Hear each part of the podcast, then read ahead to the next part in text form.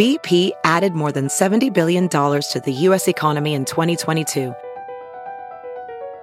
Investments like acquiring America's largest biogas producer, Archaea Energy, and starting up new infrastructure in the Gulf of Mexico. It's and, not or. See what doing both means for energy nationwide at bp.com/investing in America. I had a war chest of about $3.5 million. Mark Martin is strapping into his stroller. Based on what we had going on, I had enough money to do it for 2 years. Mark Martin from Beachville. Bill France Jr. gave me and Mark Martin an application to the 1988 Daytona 500. And not enough can be said for these guys that built this team from the ground up in 2 years. But if I didn't win a race, if I didn't show a blue sky to potential sponsors that wanted to get on board, there was an end in sight to my NASCAR career. The Motor Racing Network presents The Many Hats of Jack Roush. Mark Martin drives up high out of turn number 4, comes out of the corner, and every person in this grandstand is cheering him on. He comes down, and he will win the AC Delco 500. It has been a long, hard road for Mark Martin. I butted head. I mean, I had butted heads with Jack Roush, but I butted head with Jack a lot early in the years, but we made it. And we did it together. Jeff Burton wins at Daytona. He takes the 42nd Pepsi 400. Everything that I do in my racing and when my son's racing and stuff, I always, one of the decisions I'm making, I always go through my mind. What would Jack do? Carl Edwards is a first-time winner in the NASCAR Craftsman Truck Series. They did not hold one thing back from me. We gave it the best effort, and I think that's very noble, and I'm honored to be associated with him. From the Motor Racing Network studios in Concord, North Carolina, here is your host, Woody Kane. Thank you for joining us on this episode of MRN Presents The Many Hats of Jack Roush. On this show, we'll cover the new millennium. For the year 2000 to the end of the decade, Roush Racing enjoyed some of its most successful years to date. In that time span, major company mergers not only changed on-track performance, but the very face of the organization itself. When the 90s ended and the new millennium began, Roush Racing had 5 full-time race teams, with the newest member being a rookie named Matt Kenseth. Kenseth is not done yet with a great move. He powers to the bottom of Sterling Marlin. At the time, Jeff Burton was being real successful there with the team that Buddy Parrott and Frankie Stoddard and all those guys kind of built for that. I guess Buddy more than anything. And I think Mark's team was just in the process of moving to Mooresville by those guys, and they both had a lot of success. They had a big team at the time. I think Chad Little and Kevin LePage were driving other cars at the time, I believe.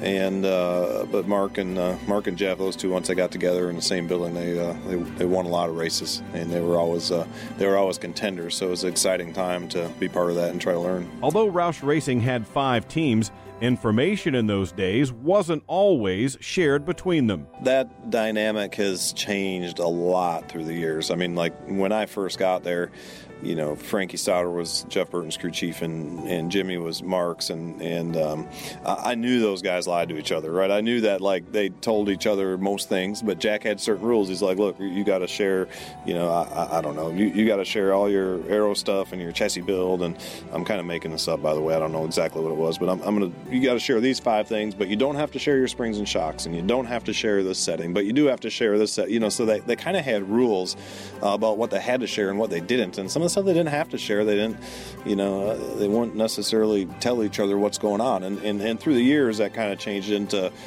which me being a racer, I thought some of that was good to get you to race against each other and to make yourselves go faster. But certainly through the years and where we are today, it's just totally opposite. It's very transparent, and you can even look at other drivers' data now that NASCAR lets you see. So it's incredibly transparent compared to what it used to be. There used to be a lot more little tricks of the trade, and it would give experienced drivers little advantages by certain things they did in the car and things like that, where now if you spend enough time, you can go see it all yourself. Throughout the 90s, it was Mark Martin and Jeff Burton leading the way for Roush Racing. But at the turn of the century, new names on the roster started to break into victory lane. In 2000, Kenseth won his first Cup race in the Coca-Cola 600 at Charlotte Motor Speedway.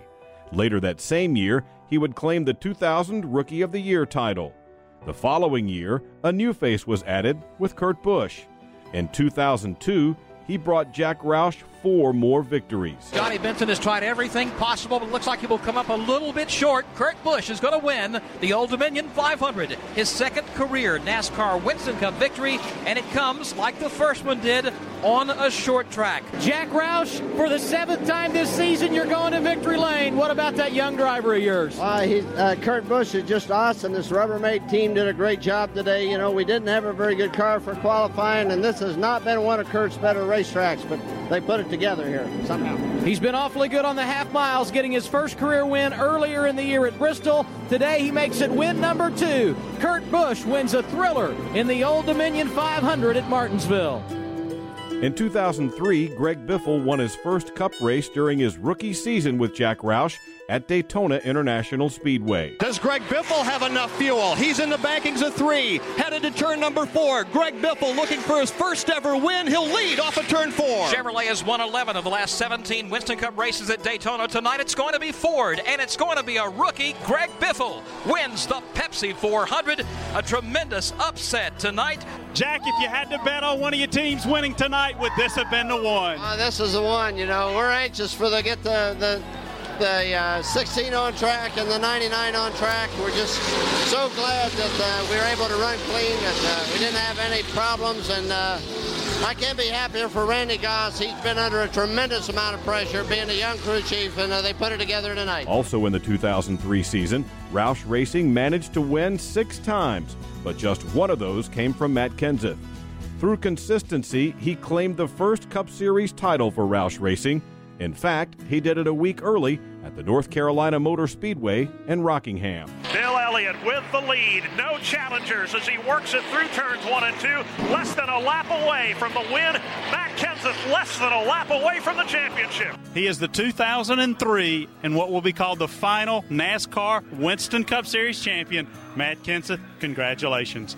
Thanks, just unbelievable. You know, it's beyond my wildest dreams. I'd ever thought I'd ever have the opportunity to sit in one of these cars, much less be the champion. So I'm just so appreciative to my team, my owners, my sponsors, everybody that puts this thing together. I'm just real lucky. There's thousands of race car drivers out there, I'm sure, that could do a better job than I have, and not many people get this opportunity, and I'm just real thankful to be in good equipment with good people working on it. Yeah, I mean, everybody's goal when they start racing at any level is to win races and ultimately try to win a championship. So, that was the first one, for Jack. And I think that was probably his, I don't know how many years he was in the sport at the time, 15 or something like that probably. So, so that was the first one he was able to win. I know he's had some heartbreak. One thing that Jack's rubbed off on me a little bit, unfortunately, is that he always agonizes over the losses much more than he celebrates the victories, and I have a little bit of that problem. I'm learning as I get older and kind of step away somewhat, so... to win that, I think, was very gratifying for him and satisfying, all that stuff. But I still think, he always dwells on the ones he lost, and he should have won in a way. So, but yeah, it was fun to get that, for Jack and for the company. Jack Roush, first-time championship. Congratulations. Well, I'm kind of in shock over the whole deal. Like I said earlier, it's kind of like breaking through a plate glass window. There's a lot of pain getting through it, and I don't know what it's going to be like on the other side. But I've been looking through the window for a while. Are you a little bit surprised that it was Matt Kenseth and this team and not Mark Martin or Jeff Burton to capture this championship? Well, we thought we had a chance, or a good chance, with Mark last year, and we came out just a little bit short for a number of reasons. Well, the first thought was it should have been Mark. By that time we've had 2 or 3 second-place finishes for him, and I never thought that somebody else that followed Mark. Matt Kenseth certainly was capable and able, and in many ways he was more effective championship racer than Mark was. By the time he won the championship, I don't think we'd won a race. And he was just good at capitalizing on whatever he had under him, and if it was a second-place car or a third-place car, he'd finish with it. If it was a 10th-place car, he wouldn't try to run fifth with it and crash it. So Matt was a great points racer, and that was the reason. He did win a race before the season was over, but it was only one, I think, and it was a surprise to me that we hadn't won with Mark before we won with Matt. In the wake of winning the Cup Series title in 2003, Jack Roush made a big decision to merge his engine program with longtime rival Robert Yates to form Roush Yates Engines. If you've been following the news coming out of Speed Weeks over the last week or so, you know the Fords have had a bit of a revival after merging the efforts of Robert Yates Racing and Jack Roush Racing, Ford getting involved there and forming what Jack Roush has referred to as a modern-day Holman and Moody operation, and it's shown. There was a time when the Holman and Moody was building their programs, and when the Chevrolet was helping Junior Johnson, and the Chrysler was helping Richard Petty. The center of engine knowledge and judgment for optimization of power was Detroit. You know, they had the dynamometers, they had the flow stands for the cylinder heads and intake manifolds. Yeah, that's where the good parts came from, and that's where the good people were located that knew how to make the engines make more power. But those were production-based engines. Just many of the pieces went down the same machining lines as they did for production cars. By 2000, that had changed. 2005, that had changed to the Detroit no longer being the center of engineering excellence as it related to engines. It was coming from Europe. It was flowing from Formula One.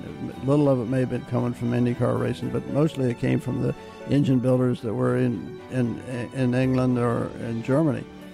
And the point of entry was not coming back through Detroit and going through the production car systems. It was going to Charlotte and coming in through the stock car racing for the purpose of supporting the teams.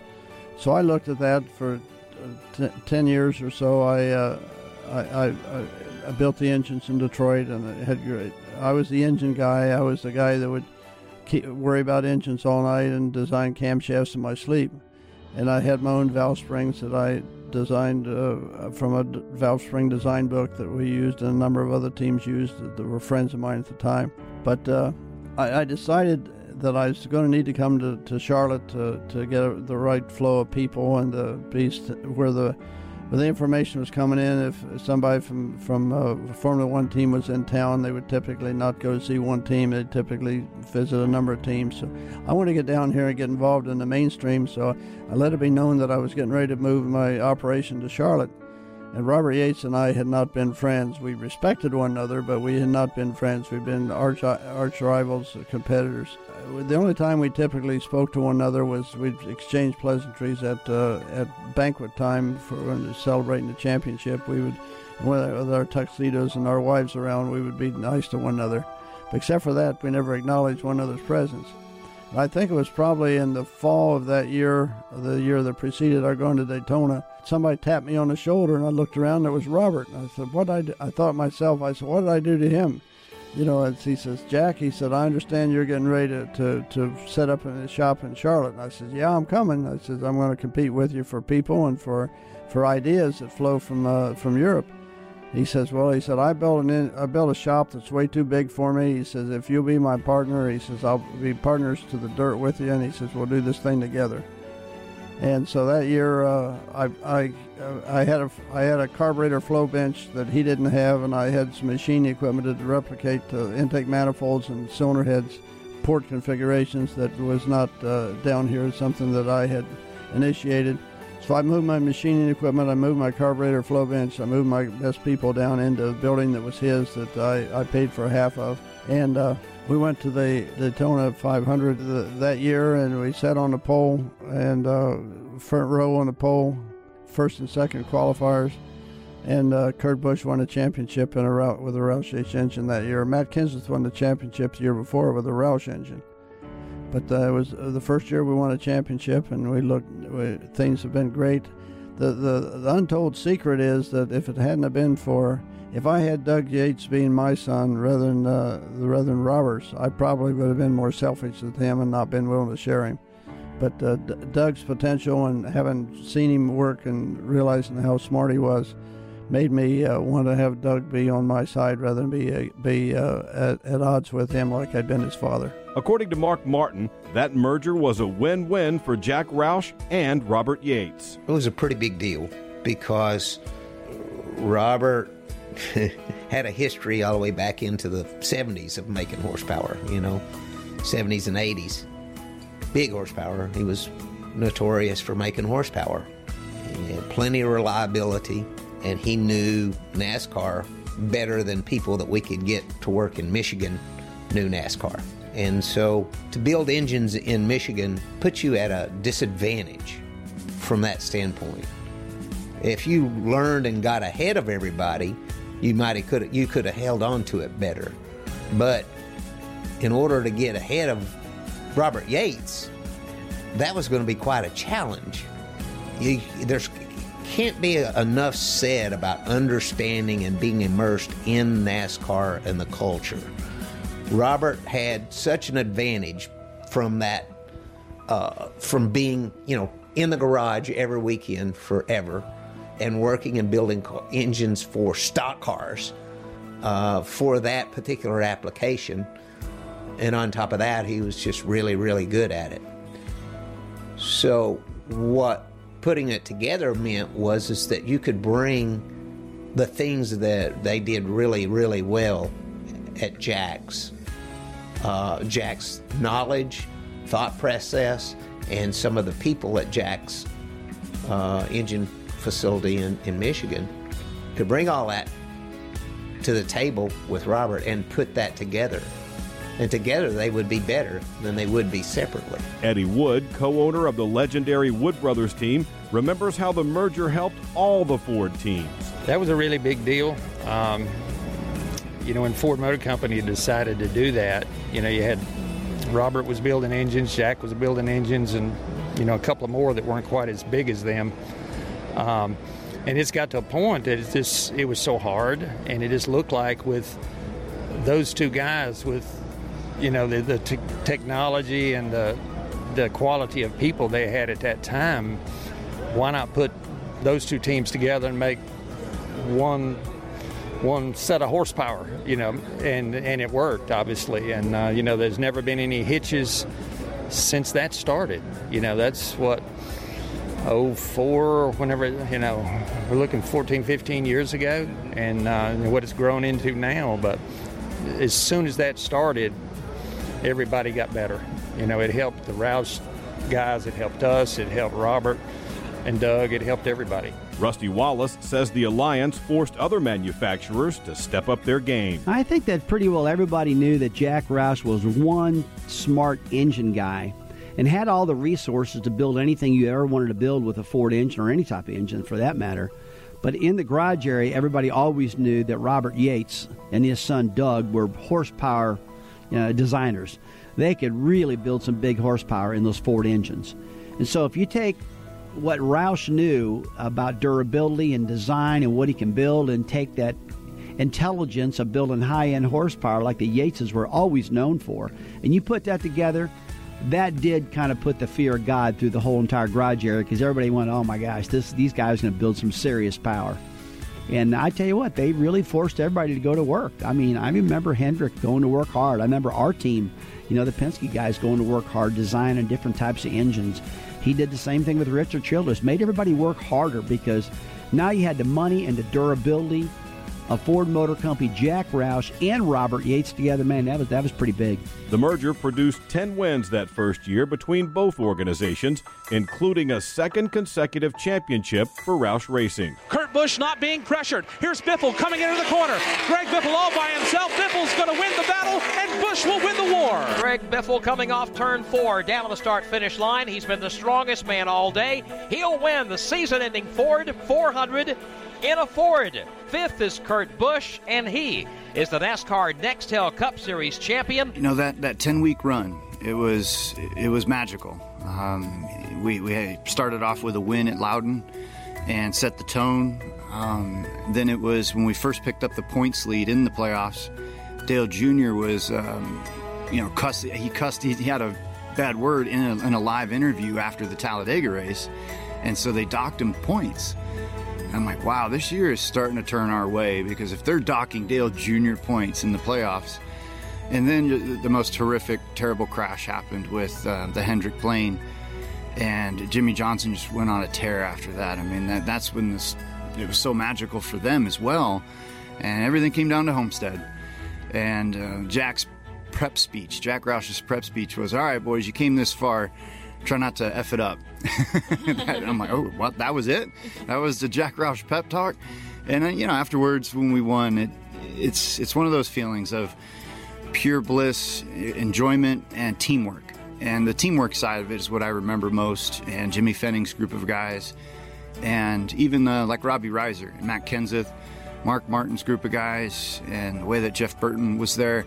Everybody seemed to just rally around that 97, and that's what was special. Throughout the decade, success followed with new names like Biffle and Carl Edwards. In 2005, the organization was able to put all 5 teams among the 10-driver chase for a championship. In spite of the operation hitting on all 8 cylinders, it was a bittersweet time for Mark Martin. After 19 years of full-time competition at NASCAR's highest level, Martin wanted to step down to a lighter schedule. I wanted to do... I initially thought I'd go truck racing because I wanted to do a partial cup schedule, and Jeff Smith just like, can't do it. Can't do it, can't sell it, can't do it. I mean, there wasn't even ever a discussion. I never even had a conversation with Jack about it because it was going nowhere. Because Jeff Smith said it was going nowhere. Couldn't be done. So, okay, I'll do a truck deal. That's good. That's great. That's the amount of races that I want to run. That's, I love Mike Bean. I'll do that. Let's do that. Okay, we'll do it. And, you know, it goes on and on and on and on, and I never get, you know, we've agreed to everything, but there's no paperwork. And it goes on and on and on and on and on and on and on, and gets right down, you know, late in the year. Ain't no paperwork, and I get an offer to do exactly what the hell I want to do. Everything. Pick the races. We got sponsor, we got backing, we got a great race team, we got everything you want, and you run the races you want to run. We don't tell you nothing, you know? And so I write down, I make out a schedule, and I tell them what I will and won't do, and fine. And produce a piece of paper. That's on a Saturday, and on Wednesday I got a piece of paper to sign. So I signed it, and I didn't. It was just happened like that. I mean, I just, you know, I would have signed a truck contract if I'd have got one, you know, and then I would have had the offer to drive the 01 car, and I said I can't, you know. I mean, it's just been that cut and simple. I always did what my contract said.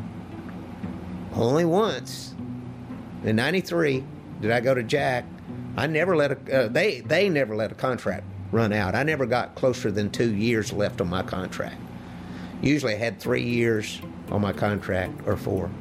They always had a long-term contract on me. And, you know, I'd get a 5-year contract, and in 2 years they'd tear it up and give me a new one. And I'd always take it because they'd give me more money. It's like, well, why would I be stupid and let, you know, why wouldn't I just take it? I was winning races. What else could you ask for?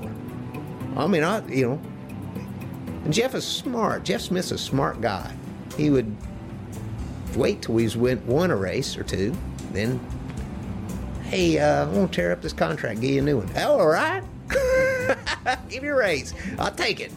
You know, so it was just one of those things where if they would have sent me a contract, I would have signed a contract to go truck racing, and I told them, no, I won't do the 01 thing. But when that thing came up, it was everything I would have wanted, everything I could have dreamed of. And it was. And man, it was fun. On February 14th, 2007, Roush Racing made another bold move by merging with Fenway Sports Group, the parent company of the Boston Red Sox.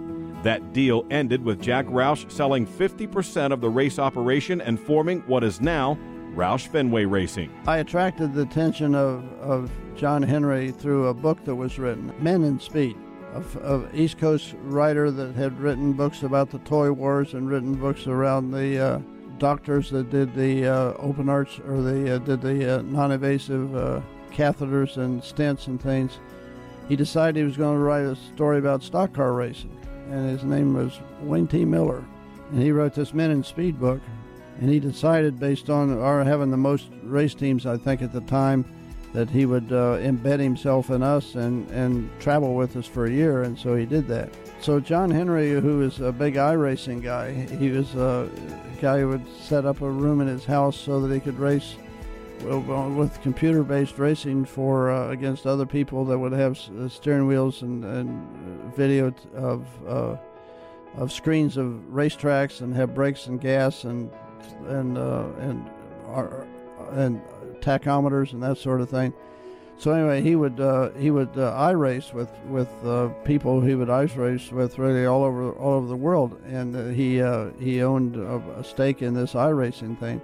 He decided that he wanted to spread himself and be a partner in stock car racing. So he read the book. He was raced a lot of the people that drove for me on racetracks and iRacing, and he approached me and said he wanted to buy a partner of my team. Would I sell him a 50% interest in it? And I said I had no interest in it. And I thought about it for 2 or 3 years, and I actually thought that NASCAR was going to franchise.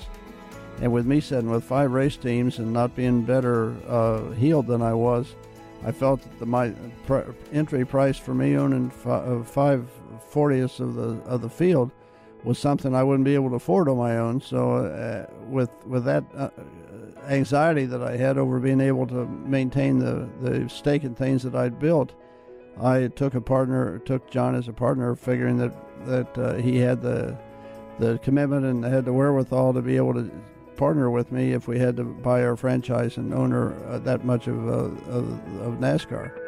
Roush Fenway Racing finished off the decade with a win in the 2009 Daytona 500 with Matt Kenseth. Matt Kenseth getting picked up, getting high fives from his crew, from Doug Yates, from his crew chief. Matt, congratulations. You are now a Daytona 500 winner. Oh, man, that's unbelievable. Just really got to thank my team, first of all, for all the work they did this week. I put them in the whole wrecking on Thursday, and they did just a tremendous job, and had a great pit stop, and we really needed it. That was a killer pit stop, and it gave us a track position to be in position to win this thing. Despite winning the biggest race of the season, the organization went to victory lane just twice more that year. It was a sign of things to come, as the operation would endure some of its most difficult times. In our next episode, we cover the hardships of today's Roush Fenway Racing. For Greg Biffle, he is going back to victory lane here at Michigan. I've been in this sport a while, and I've been the up and down. And, I can clearly remember some of these guys out here that are at the top of the list right now, lapping them nearly every week. There goes that guy, as we go on to finish in a top 5 position. So, the cycle's changed, and it's easy to, jump ship when the cycle's not in your favor. Until then, I'm Woody Kane. Have a great day. Today's program was a presentation of the Motor Racing Network, with studios in Concord, North Carolina, and Daytona Beach, Florida. The Many Hats of Jack Roush was written and produced by Rich Colbriff, Tyler Burnett, Alexa Henrion, and Brian Nelson. Any use of the accounts or descriptions contained in this broadcast must be with the express written permission of NASCAR and the Motor Racing Network.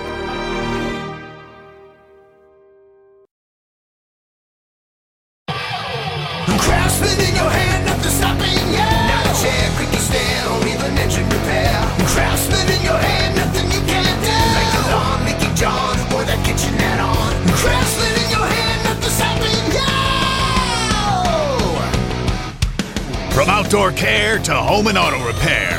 Do it with Craftsman. Find the tools, equipment, and storage you need at your local Lowe's, Ace Hardware, or Craftsman.com.